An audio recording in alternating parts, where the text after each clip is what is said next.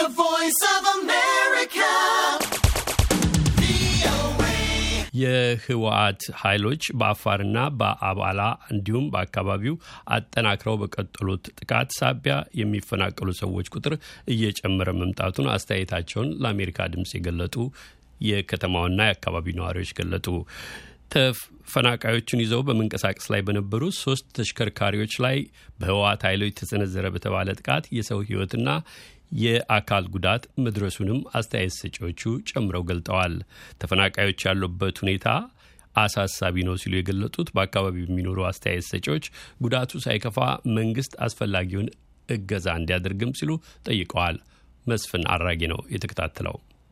የድምፃቸውን መቀረጽ ተስማምተው ስማቸውን ከመጥቀስ የተቆጠቡ የአካባቢው ነዋሪ ለአሜሪካ ድምፅ እንዳስታወቁት ትናንትና ወደ የጀመረ ጦርነት ትናንትና ሙሉ ቀን ሲካሄድ ነው የቆየው። አሁንም ድረስ አልቆመም ጦርነቱ። አካባቢው ላይ ኃይለኛ ኃይለኛ ከባድ ጦርነት እየተካሄደ ነው ያለው። ጁንታ ሌላ አካባቢዎች ላይ አስፍሮ የነበረውን ኃይል ሁሉ ሰብስቦ አምጥቶ መጀመሪያ በዓላና መጋለ በምትባል ከተማ ከሩቅ ቦታ በከባድ መሳሪያ ደብድበዋል። ሴቶች፣ ህጻናትና አዛውንቶች መፈናቀል ያልቻሉትን የህብረተሰብ ክፍሎች ከጨፈጨፈ በኋላ አካባቢውን ተቆጣጠሮ ወደፊት እየገሰገሰ ነው። የአብዓላው ጦርነት በአፋር ታጣቂዎችና በኤርትራውያን አጋሮቻቸው የተቀሰቀሰ ነው ሲሉ የሚከሱት የህወሓት ቃል አቀባዩ ጌታቸው ረዳ በትዊተር ገጻቸው ወደ ትግራይ ክልል ሊገቡ የነበሩና ሰብአዊ እርዳታ የያዙ 27 የጭነት መኪኖች እንዳይገቡ ተደርጓል ከሚለው ወቀሳ ውጭ ሰራዊታቸው በአብዓላና አካባቢው ፈጸመ ስለተባለ ወታደራዊ ጥቃት ያሉት ነገር የለም። ከአሜሪካ ድምፅ ጋር ቆይታ የነበራቸው የመንግስት ኮሚኒኬሽን አገልግሎት ሚኒስትር ዴታ ሰላማዊት ካሳ ግን የእርዳታ እህል ወደ ትግራይ ያልገባበት ምክንያት ህወሓት በአካባቢው በቀሰቀሰው ወታደራዊ ትንኮሳና ጥቃት ነው ማለታቸው ይታወሳል። ሚኒስትር ዴታዋ እርዳታ የጫኑት ተሽከርካሪዎች ከመስተጓጎላቸው ባለፈ 50 ሺህ የሚጠጉ ነዋሪዎች ከቀያቸው መፈናቀላቸውን አያይዘው ገልጸው ነበር። የአፋር ብሔራዊ ክልላዊ መንግስትም ጉዳዩን አስመልክቶ ትናንት ባወጣው መግለጫ የሽብር ቡድን ሲል የገለጸው የታጠቀ ኃይል በኪልበቲ ረሱ ዞን የሚገኘውን የአፋር ክልል ወሰን ጥሶ በመግባት በአባአላ መጋሌና በርሃሌ የሚገኙ በርካታ ንጹሐንን ለጉዳት ዳርጓል ብሎ ነበር። ስማቸውን ከመግለጽ የተቆጠቡት አስተያየት ሰጪ የህወሓት ኃይሎች አጠናክረው በቀጠሉት ጥቃት በሺዎች የሚቆጠሩ የአበዓላና ዙሪያ ነዋሪዎች በአስቸጋሪ ሁኔታ ለመፈናቀል ተገደዋል ይላሉ። ከበዓላ ቀጥሎ ረብቲ የምትባል ከተማ አለች እና ረብቲ አካባቢ ያለው ህብረተሰብ ቀድሞ ከአካባቢው መውጣት እንዳለበት ወሰኑና ከአካባቢው ወደ አፍዴራ በምትባል ከተማ በእግር እየተጓዙ ነው የሚገኘው። እንደሚታወቀው የኛ አካባቢ በጣም በረሃማ ነው። በጣም ሙቀታማ አካባቢ ስለሆነ በእግር ከተጓዘ በኋላ ብዙ ነገር ያስፈልገዋል።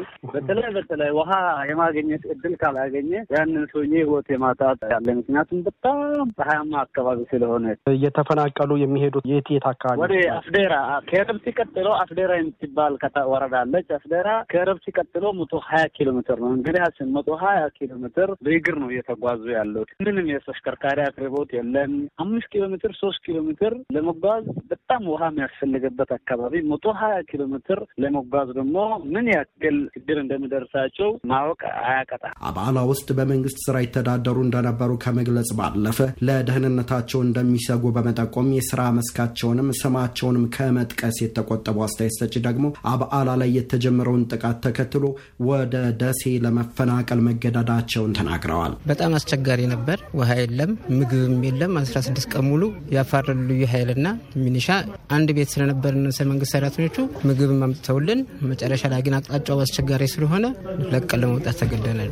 ያው ጦርነቱ በዘጠኝ ተጀምሮ በ24 ከዛ ወጥቻለሁ። ቤት ንብረት የዛው እንዳለው እንደ ወደመን የመጣሁት ከላይ ከባድ መሳሪያ ስለሚወረወር ያም በመፍራት ወደ ኤረብቲ የሚባል ሀገር ወጥቻለሁ።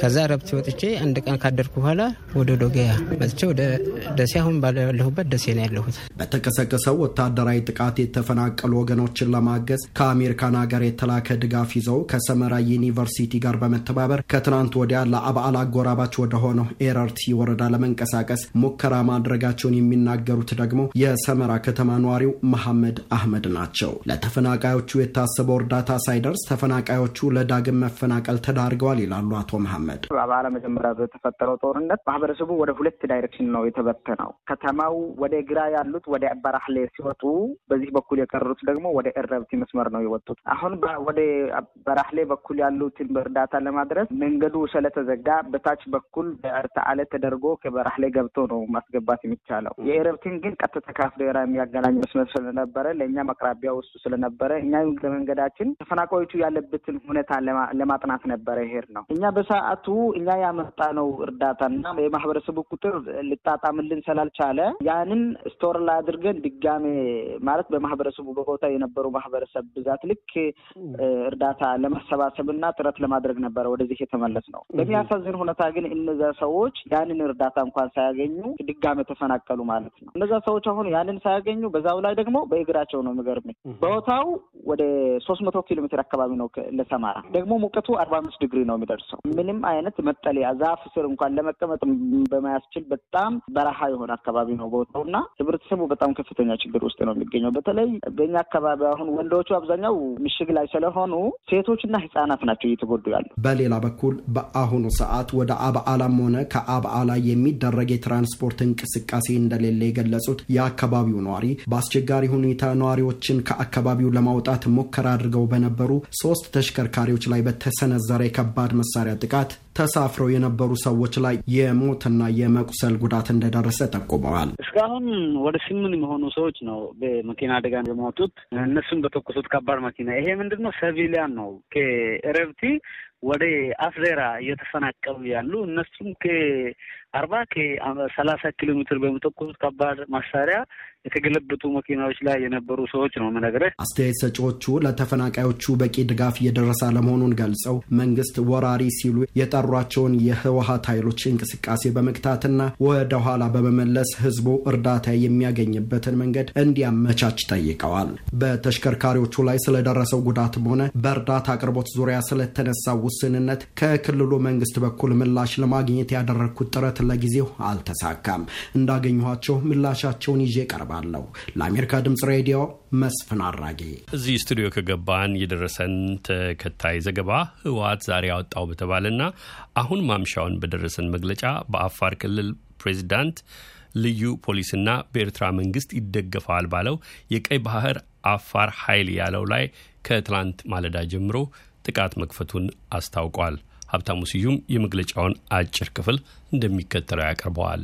ህወሓት ጥቃቱን የከፈተው የኤርትራ ቅጥረኞችን የመሳሰሉ ያላቸው ከእንግዲህ የአፋርና የትግራይ ህዝቦች ወንድማዊ ግንኙነት ስጋት እንዳይሆኑ ለማምከን ነው ብሏል።